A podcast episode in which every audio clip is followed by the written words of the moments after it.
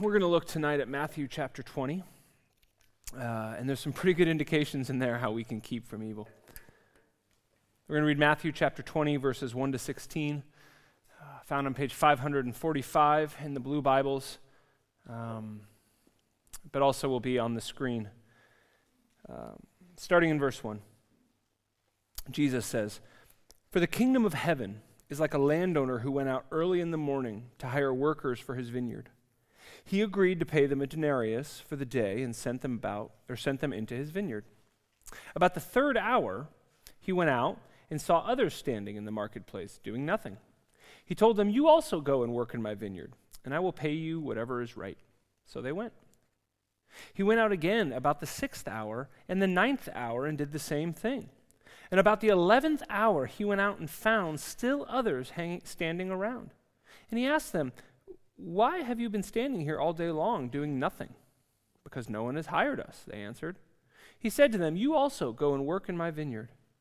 When evening came, the owner of the vineyard said to his foreman, Call the workers and pay them their wages, beginning with the last ones hired and going on to the first.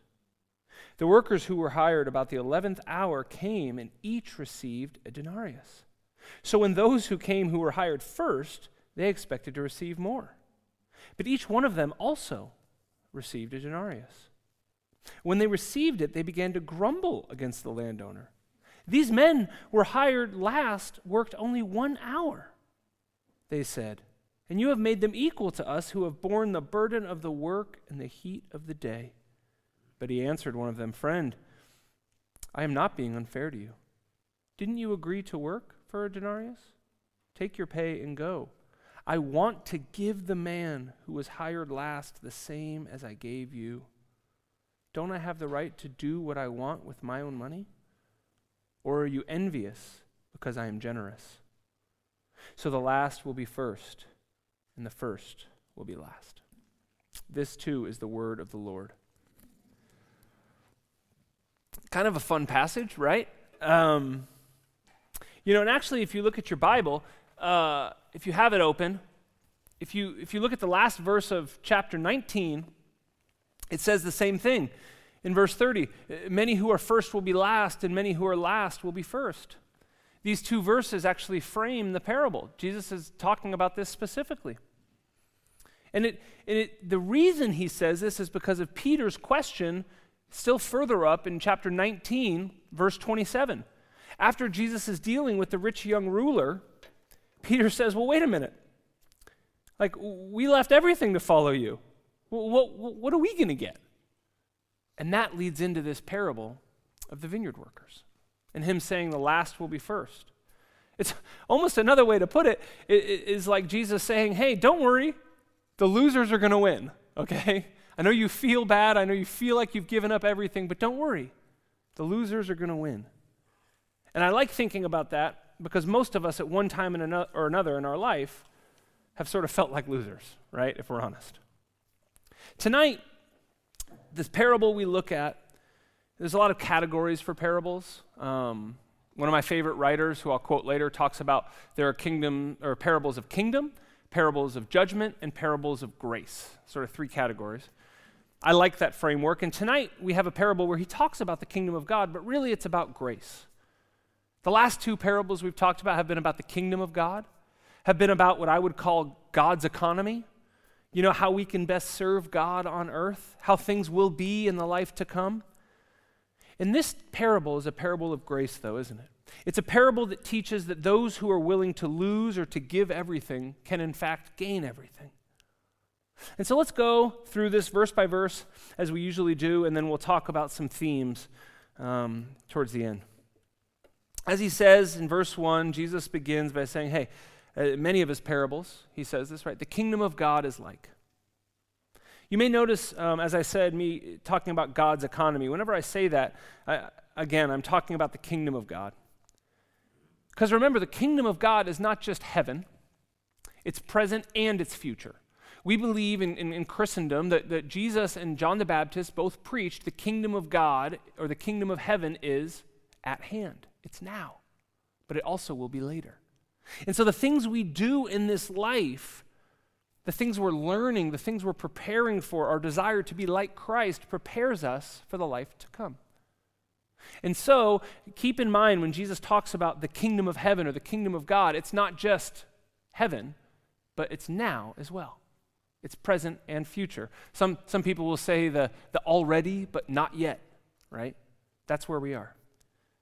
So Christ gives us this story about this God's economy or the kingdom of heaven. The master of the vineyard goes out to find workers for the day. Um, we don't know exactly why. Uh, maybe he didn't have full time workers. Maybe it was harvest time. He needed extra hands. Um, maybe some of you have, have done this. I actually worked for a company like this in America called Labor Ready, where you just sort of show up at 5:30 and you hope you get a call to work. Uh, it's not very fun. Um, and, and th- if you think about it, back in these days, it would probably be a hard life if you were a day laborer, right? Each day, sort of hoping maybe you get some food, maybe you get some money for food for your family, maybe you get some security, sort of hoping, wondering, am I going to get hired? You know, these weren't the scholars, these weren't people who had a family trade, these were people who every day were sort of wondering, am I going to make it? It's a hard life. And so he goes out into town wherever these people gathered and says, Hey, I need a couple of you guys to come work on my vineyard. What's amazing about this is we sort of think of this, wow, yeah, that'd be hard a long time ago. Just as we'll come back to this, but think about how many people in the world still live day to day. I'm, I'm, constantly amazed when I read the teachings of Jesus that there are so many parables and so many things that parallel our life today. How many people around the world are still living day to day, hour to hour? Half day to half day, hoping for a chance to work. Just like here. And so in verse 2, they make a deal. The master says, Okay, I'll pay you a day's wage. That's about what scholars think a denarius was worth a day's wage for an average laborer. And they agree and they go and work at about 6 a.m. That's when the day started. That's why it always says the third hour was 9 o'clock, the sixth hour was 12 o'clock, etc. So at 6 a.m., they go out and start working. And then in verse 3 to 4, it says he goes out again at the third hour, about 9 o'clock, and, and, and sees more people and says, Hey, you guys too, come on. And then, eh, interesting though, with this one in verses 3 and 4, he doesn't agree to pay them a denarius. It says the contract of the payment would be whatever is right. But again, these people are happy to have work. They're happy to have something to do. And they go, and this person says, I'll pay you whatever is right. And they say, Okay, great. We're just happy to have some work. It's nine o'clock. It's been a couple of hours. No one picked us. We're just happy to be here. And then verse 5 to 7, much of the same at noon, at 3 o'clock, all the way until 5 o'clock. They have been working 11 hours. And Jesus still, or Jesus, well, the master, Jesus, right, still goes out and says, Hey, why are you guys still standing here? Wants to make sure that they want to work, right? You guys aren't lazy, right? You guys aren't haven't been saying no to people. I'm like, no, no, no one asked us. So we're just still waiting, hoping that someone chooses us. And he says, okay. Once he realizes they're willing to work, he says, great, come to my vineyard. And these men know it's only going to be an hour. These men know the sunset is coming soon, but they're thinking, hey, well, at least we'll get something. Right? At least, at least we'll get something. So in verse 8, the time comes, the day's over. Workers who only worked a few hours are the first ones paid. You know, I think it's interesting. Eh, I don't know what this means. I just think it's interesting that it didn't, if he had done it the opposite way, the first workers would have gotten their denarius and been happy and then just left. And maybe that's, we don't have a parable then if he does it this way. But anyway, so they pay the, the, the, the last ones in to the vineyard first. And, and they're given the full amount the morning people made a deal for. Now, if you're one of these 6 a.m. workers, you're thinking, awesome. Like, that's fantastic. This guy is so generous. He gave him that much. Think of how much more he'll appreciate the work we did. Right? I mean, it's only natural. Any of us would have done the same thing. But that's not what happens. We find in the story that they all get the same amount. And immediately we sort of wonder in our heads is this fair? We'll come back to fair. But think about that. Is that fair? And in verses 11 to 12, it shows what is just human nature that they grumbled. that they were annoyed, that they complained. You know, in their minds, they were keeping a record. Imagine you're thinking you're there at 6 a.m., you're working first thing in the morning, you see some more people come. You're like, oh, we were here before those guys. And then, and then the next group comes, you're like, oh man, we just had our lunch and they're just starting. And then three o'clock comes around and even more still show up, and you think, oh, we're way better off than those guys. And then at five o'clock, some guys come in only working for an hour, and you think, why would he even bother? Oh, well. And as the line goes up, they, they're remembering, oh, these were the ones, they got a full denarius, and they were the last ones hired. And the line is shrinking. You're thinking, oh, this is going to be good. And you're keeping a record of everyone who you've worked longer than, everyone who you've worked harder than, everyone who you think you deserve more than. and then, wait, what? Is that fair? And then we have the master's response in verses 13 to 16. I want to point out three things the master says here that I find really awesome. One, the master calls the day laborer friend. I like that for a lot of reasons. It's a thing we see, through Scripture. It's a thing we see with Jesus when he says to us that he no longer calls us servants, but he calls us friends. I love that detail. But the two other things I want to point out that the master says that we're going to talk about a little bit more is this is the first thing the master says is I wanted to give the last ones hired the same as you. I wanted to give. And the second thing, are you envious because I am generous? These are two things that I want to think about as we talk about this parable. Because some of you may have heard this parable taught on before. I've always sort of thought of it as a loophole to salvation, right? If I can sneak in right at the end of the day and be saved, then I'm okay and I get heaven just like everyone else, right? In our selfishness, we think, oh, I can live life however I want. I could do whatever I want, and then the last moment just sneak right in, and I'm good. We're all the same.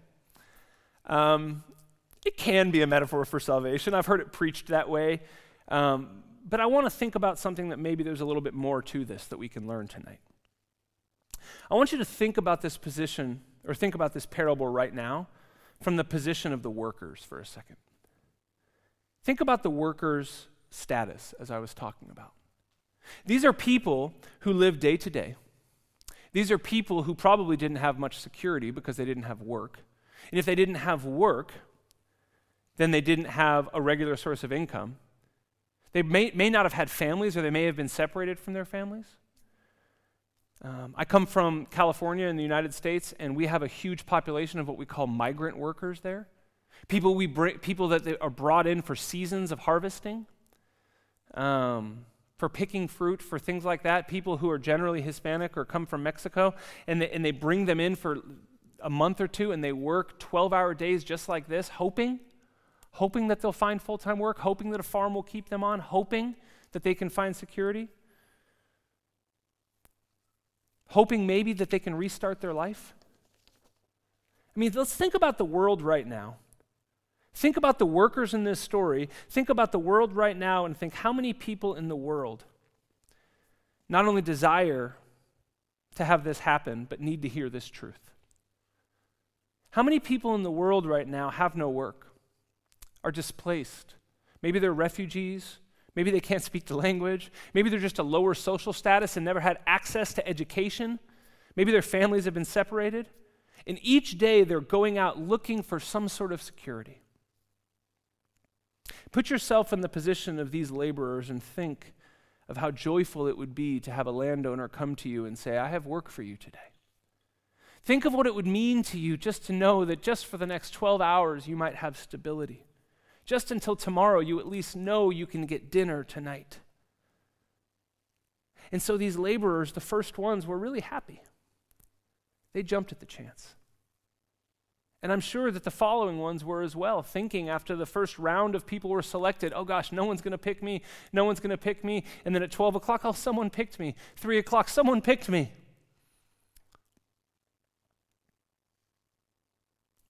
What if this parable is less about the end of life and salvation and sneaking in in the last moment?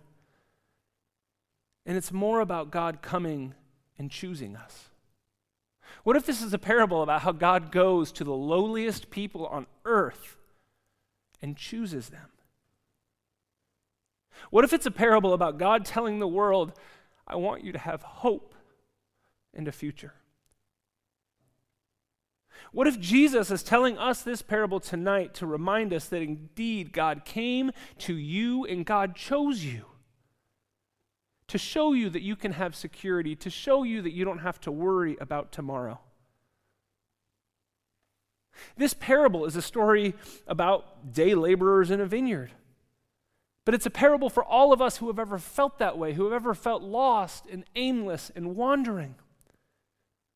Verse 14 Our God wants to give. How good is that? The master says, I wanted to give this to them. Our God wants to give. Our God wants to give to the lowest, to the poorest, to you, to your coworkers, to your neighbors. To everyone who thinks they're lost, everyone who isn't sure what tomorrow is going to look like, God wants to give. And the second thing he says, he wants to be generous. And not just give enough to make it by, but give more than you think you'd ever get. Think about those last workers, even the ones that were hired at 3 o'clock. Oh, he'll give us something. We're just working three or four hours. And he says, No, I'm going to give you a full day's wage. I don't deserve this. And the owner says, I don't care. I want to give it. This is what our God is like, you guys. This is the God we worship. This is this, this, this God who comes down and intersects with our life. He wants to give. And if you don't know or you haven't made the decision to say yes to Him, know this that this God comes down to you like a day laborer who is scared, who is nervous, who has no idea what tomorrow holds, and asks you, Do you want security? Do you want help? Do you want the hope of a future? And he says, I want to give it to you. And so for us then, maybe you've been a Christian a long time, maybe you're new to this, maybe you're still thinking. I want us to look back it's Psalm 131.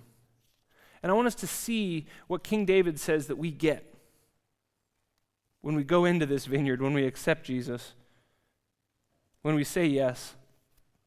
Psalm 131, we read it before. I'll read it again. It's on page 342 if you want to look at it in your Bibles. Says, My heart is not proud, O Lord. My eyes are not haughty. I do not concern myself with great matters or things too wonderful for me but I have stilled and quieted my soul. Like a weaned child with its mother, like a weaned child is, is my soul within me. O Israel, put your hope in the Lord, both now and forevermore. Scripture tells us that when God comes down to give, that when God comes down to bring people out of uncertainty into a life that is full of love, he gives humility, contentment, and peace. In this psalm, David is saying, My heart is not proud, Lord. He is humble before God. He says, I do not concern myself with matters too big for me. He gives him contentment. I can only focus and do what I can do. And he has stilled and quieted his soul. He gives him peace. See, the parable breaks down when we talk about what we're earning and stuff, but think about what our God says to you and to me. That I give you contentment and peace in this world where oftentimes we don't know where we're going to find those things. In our God, we find humility, contentment, and peace. In the safety of His care, we are invited in. God comes to us, God chooses us, and says, Is this what you would like? And so he frames it, Jesus does this parable and says the last may be first and the, and the first will be last. But it's sort of for dramatic effect because there's really no advantage, first or last, is there? They all get the same. In God's economy, none are better and none are worse. Everyone gets paid. We're all equal. In Romans chapter 3, verse 10, Lisa, I think there's a, a slide for this. You don't have to look it up. You may be familiar with this verse It says, Oh, I gave the wrong one. Sorry. Well, Romans chapter 3, verse 10 says that no one is righteous, not even one. For all have sinned, later on in chapter 3, and fall short of the glory of God. No one is righteous. That none of us have earned anything more than the other person. none of us has any more than the other. But still, in this life, some are given more, aren't they? Some have more than us, don't they? This is, this is hard. Because oftentimes in life, we want a, a bigger family, a bigger house, a better job. It's really hard not to compare. It's really hard not to be like the day laborers who, who saw the people coming in after them and thinking, oh, I'll make more than those guys. It's really hard not to compare and make lists in our head. You know, I confess this is something I sometimes struggle with. Switzerland doesn't help. Um, you know, but one thing I always say, and I always have to remind myself see like a 18 year old driving by in a Maserati. I think, you know what? We always, or we all have our own stuff we deal with, don't we? I say this all the time. We, you see something, or maybe you see something online, or you, you know, I don't know. I'm not on Instagram, but I've, I've seen things, and you sort of look at other people's vacations, maybe, and you're like, oh, that would be so awesome. I want to be that person. How do they go on all these trips? Whatever it is. We all have stuff. We all have different stuff we deal with. You know, we may see someone has the life we want. We may think that someone has what we've been wanting, that, that maybe it's a bigger family, maybe it's a better job, maybe it's something else. I don't know. But everyone has their own life, their own problems, and the things they deal with. Sometimes we get jealous. Sometimes we keep a list in our head. Sometimes we think, like the parable of the vineyard workers, we're going to be better off than others and we want what they have. Well, that guy only worked an hour and we got the same pay. But the truth is, everyone has their own stuff they're dealing with, so we shouldn't be comparing ourselves. And it doesn't matter because God comes and calls that person the same way God comes and calls you and chooses you. And He asks if we want to join Him in our wandering, in our aimlessness, in our fear for the future. He says, Do you want to follow me? But in our sin, we forget this. In our sin, what we do is we compare ourselves to one another. We keep records of right and wrong among people around us. And, and this is the craziest thing about keeping records in our brain, you guys, is that when we think or when we're keeping records, not only are we doing something that's detrimental to us, but we think we're being righteous. Right? It's like a sibling who, who mom and dad come home and they give a whole laundry list of everything their brother or sister did. My sister always did this when we were home alone. It drove me crazy. Um, she would tell on me for everything I did. And this is sort of what we do when we compare ourselves to others. We keep lists in our brain about what everyone else is doing, thinking that it will make us feel better, when really it's keeping us from God. We do these things so that we can think we feel better. But really, what God says is it's not for us to do. It's not for you to worry about what someone else is getting paid. It's not for you to worry about how God is going to deal with someone else. How is God dealing with you? The disciples even dealt with this. In John 21, after Jesus is resurrected, he goes to Peter and says, Do you love me? Do you love me? Do you love me? And they finally repair the relationship. And then immediately Peter looks back at John and says, What about him? Jesus says, Peter, what is wrong with you? like, just focus on what I've called you to do. We all so often act like the first workers in this story, don't we? We worry about what other people are thinking. We worry about what other people are going to do. We keep records of other people's lives. And we forget that our God calls us, calls you. And He gives freely to you and to them. Do not compare yourself to others. Remember that God came for you, God has called you. Don't keep records of others. Church, do not keep records of what others are doing. this is sort of an intense quote, but this guy I referenced earlier who does this research on the parables, uh, uh, I think there's a quote up there, Lisa. Hell is reserved only for the idiots who insist on keeping non existent records in their heads.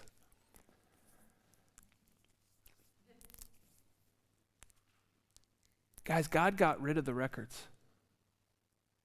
1 Corinthians 13 says that love keeps no record of wrongs. And that in Jesus Christ we all were forgiven. In Jesus Christ we are all redeemed. And not a single thing you or I have done has made us any better than any other. Let God deal with these things. Your desire to keep a record of what other people are doing is sin, and it keeps you from God's heart. We think we know what fairness is. Remember, what is fair? We think we know what fair is. And so we think we are righteous by trying to determine what fair is for everyone else around us. But righteous is what the master in this story does. And the master goes and says, I wanted to be generous and give. And that is righteousness. And so, we must keep no records in our heads of other people of who is first or who is last, who is rich or who is poor, who is high or who is low, because in God's economy, we are all equal. So Jesus teaches this lesson. Jesus teaches his lesson to his disciples. And I ask you the same questions that they were probably thinking. Are we grateful for what God has done? Are we grateful and joyful and content as King David was in the psalm? Are we content with who God is and how he has come and called us? Because God comes to you and you didn't have much hope. I didn't have much hope. Before Jesus Christ, all of us were like a day laborer wondering what tomorrow might hold. And Jesus came, God came, and He called us and said, I have something for you. I will give you what is fair. And as it turns out, what we've been given is way more than fair. It's way more than any of us deserve. Because of Jesus Christ's death and resurrection, the Bible tells us that we are not only given access to the vineyard to work, but that we are no longer called servants, that we are called friends, that we are adopted into the house and we are given an inheritance. We're given part of the vineyard. We are adopted into the family not to work the vineyard, but to own the vineyard together. Because we're all equal. Every one of us, when Jesus comes to us, when God comes to us and calls us, every single one of us wins. And so Scripture tells us don't focus on one another. Don't keep records of, of the other workers and who does what, when, and when they come in and when they go out. Don't worry about that. Focus on the giver of this gift because he is generous. What did the master say? Are you envious because I am generous? Do not be envious of God because he is generous to a brother or sister in Christ, but instead be joyful for that person. Rejoice with those who rejoice and mourn with those who mourn. Our God comes, our God chooses us, and our God wants to give to you. God provides for us that we might do what He has called us to, not keeping records, but that we would take the grace given to us in the name of Jesus Christ and we would give it to this world. Thanks be to God. Would you pray with me? God, thank you. God, I thank you for this parable. What a powerful story. Lord, may we first remember ourselves that without you we are like a wandering laborer wondering where our security will be found. Lord, for those of us who know you, I thank you that we have seen this gift you offer. God, I thank you for offering it to us, for choosing us, for giving us this security that we never had before. God, for those who do not know you, I pray that they would put their trust in you, that they would trust this gift, that you are a generous God. And God, for those people around the world, whether they are literally day laborers, God, or they are metaphorical day laborers struggling for what is coming next. God, I pray that we would share this love and this grace with those around us. God, that you would use us to reveal yourself to those who are lost, who are scared, and who are alone.